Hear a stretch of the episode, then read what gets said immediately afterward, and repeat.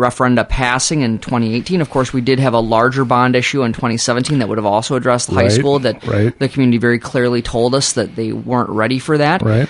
And so we've taken care of the elementary schools. We are continuing to keep the middle school up to date and making sure that we're taking care of that wonderful investment that the community has made. Mm-hmm. And now we're just going through to update our master facility plan related to the high school. So we've been working with Wold Architects. They are the folks who we worked with on the elementary school projects.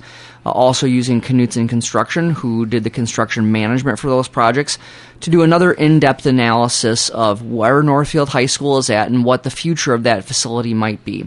So they have been working, doing listening sessions with a number of internal stakeholders. Mm-hmm. So a lot of staff have had an opportunity to talk with Wold and Knutson. We've had student groups. We've had athletic folks from the community have a chance to talk with them, really just hearing what are the things that they like about the existing facility, what are things that are preventing us from doing our best in those facilities, doing really practical things, like looking at the HVAC systems and the exterior of the building. That building has the original plant in the mid-1960s and then several additions over the years. So there's part of that building that still has single pane glass windows, things like that. So what we're doing is we're now assembling a task force. So the Wold has been doing these. They've done over 30 hours of listening sessions. We're assembling a task force of around 30 or so community people that includes internal stakeholders. It includes parents from the school. It includes community members who don't have children in the school yet, to learn about the building and talk about next steps. And so they will begin meeting. They'll have four meetings, one beginning on March 17th. And it's the first one starts on March 17th. And again, it's intended to update what is the master plan. I have given that group a couple of parameters, one of which is for them to focus on thinking about the existing building and site.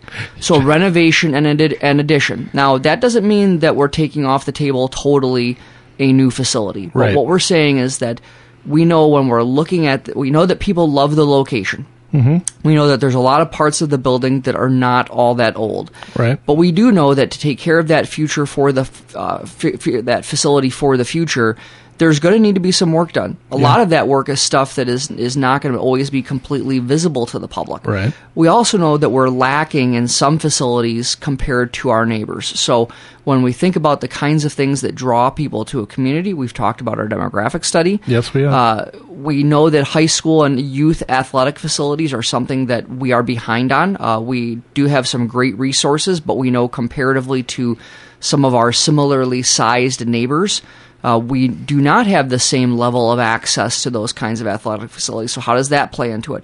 We know that the district has really invested in that building over the years. So, for example, a major component of a lot of updates would be your electrical. Well, the district invested in a major electrical update in the early 2000s. So there's not the typical concerns that you have about the electrical infrastructure. But there's real concerns about some of the just what we would say some of the cross-building comfort. So if you are, I'm sure there are a number of high school students listening right now. That's a joke. They're our top demographic, but there are a number of high school students. If you talk to a high school student who's your neighbor, or someone that you go to church with, they have to dress in layers in that building, right? And we're not talking about saying, oh, these kids need to be super comfortable all the time. But when you are walking, it's a very large plant. You're walking from a building that was built, a part of the building that was built in the 1990s with double pane windows, better insulation, all the way to a part that was built in the 1960s based on a model of construction that was actually intended to be used in Florida or California. Single pane windows, really poorly designed insulation there. It is totally common for kids to dress with a shirt, a sweatshirt, and their jacket, just because that can be the difference. And of course, so I only offer that as an example of just the work that will need to be done to the facility, and looking at how do we do that. What's the best way forward? So I want to be really clear. We're putting together a master facility plan.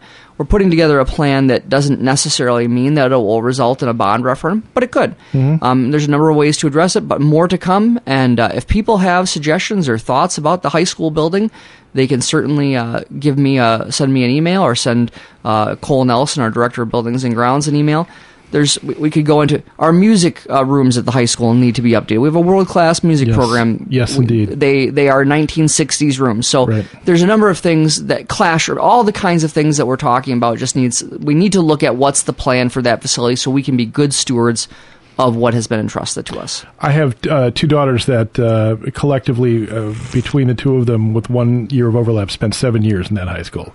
And in 7 years, Dr. Hillmann, I never completely learned how to navigate that building, because wayfinding is a challenge. It's pretty patchwork in there, and I would be one of those people that would endorse the building of a new high school, but you don't need to hear that from me right now. Because we have budget talks to talk about, budget prioritization to talk about. So, and I think I'm really happy that we're talking the high school, master facility plan, and then talking about budget prioritization, because it's often, it can be very confusing to people. Wait a minute, they're talking about updating a building when they're also talking about having to prioritize the revenue that they have to be able to reduce expenditures. And so just it's important to understand that you have to take care of both, right? I mean, the facilities, a lot of those dollars come from a specific fund or from a specific funding stream. For example, when you go for a bond referendum in Minnesota, those dollars cannot be used for any operations, right? So we do have to talk about both of them at the same time. And I can certainly understand when people hear this next part about us having to prioritize our expenditures, they may, well, why are you thinking about a building? Well, if we don't think about the update and the maintenance and the stewardship of those resources now, while we're talking about the budget, we can't keep pushing things off. So these are two important conversations. They sound very similar in a lot of ways, but the funding strategy and the funding stream is different. Now, to be clear, they all come from a very similar place in our tax base, but we have to take care of both. And so I just think it's important for people to know and understand that we can do these two things at once and talk about both of them. Right. We're not having to execute all of them at the same time, right? But we do need to be able to talk about both of them, and we need to be able to make sure that we're taking care and being good stewards of both the ongoing expenditures that we have, along with the bond, any kind of potential bond or facility maintenance process. Sure. So as we've shared before, gone back and talked about this several times, so listeners can go back to last Tuesday morning show on your podcast and hear myself and Director of Finance Val Mertesdorf outline the reasons for our budget prioritization. We've been talking about this, Rich, for quite a long time. A year. So it should not be a surprise to folks. So couple of items. Number one is that we are going to see declining enrollment in our school district, lower birth rates, less people moving in.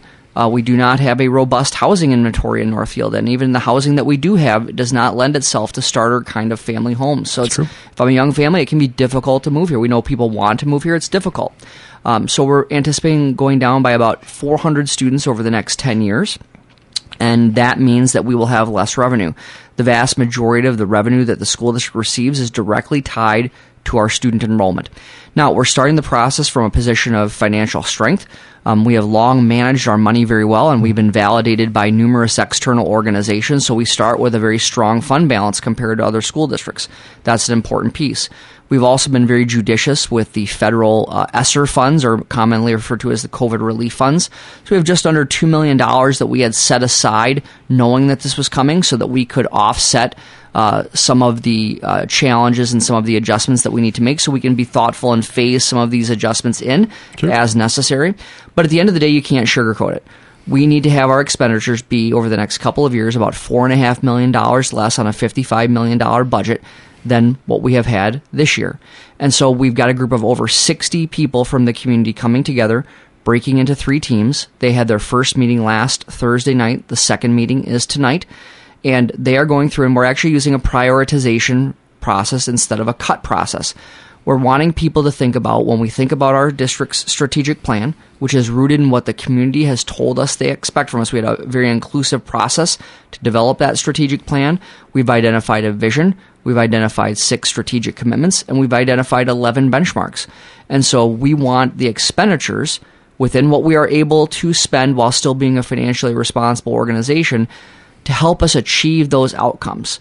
those learner outcomes, making sure that people are supported, making sure that we're able to be good stewards, right? Making sure that we're communicating well, making sure that we're doing so in an equitable way, making sure that we're removing as many barriers so that everyone has a true opportunity to achieve the American dream. And we can't do it by ourselves. We have to do it in partnership with the community. So these are the directions we've given to these committees, and they're saying, here are the things that we want to prioritize. So actually prioritizing all of the expenditures areas, not down to the nitty-gritty, though they do have that kind of detail, because Val Mertesdorf, our director of finance, put together an amazing Excel tool to help those teams work. So tonight they'll start looking at what are those things that should go into the budget first. It's a messy process, right, and we're okay with it being messy, because the truth is, if any school district wants to cut the budget, I could, if you told me you have to cut the budget, Matt, by 9 a.m. this morning, I could probably have it done by 9:30. Wow! But that's because you look at it as numbers on a spreadsheet. Right. You don't. If you want to cut the budget, you can do it very simply. But no one's going to be happy with it, right? And so that process is important, and it's okay to live with some of that ambiguity and a little bit of that discomfort, because we have to. At the end of the day, we have to adjust our expenditures to match the revenue, or to be able to accommodate the revenue that we're going to get from the state. The second part is that we've talked about, the reason that we're here is chronic underfunding. Yes. So since 1991, 92, the state funding formula for schools has eroded by over $1,600 per student based when you compare it to inflation. And so if you use the CPI index and you look, if the legislature had just increased the formula each year based upon the CPI, I'm not talking about the latest CPI, the 6 and 7% you're hearing. Right. I'm talking about all of the CPI over those years continues to add up to where if they just adjusted it for inflation, we would have $1,605 more per pupil than we do now.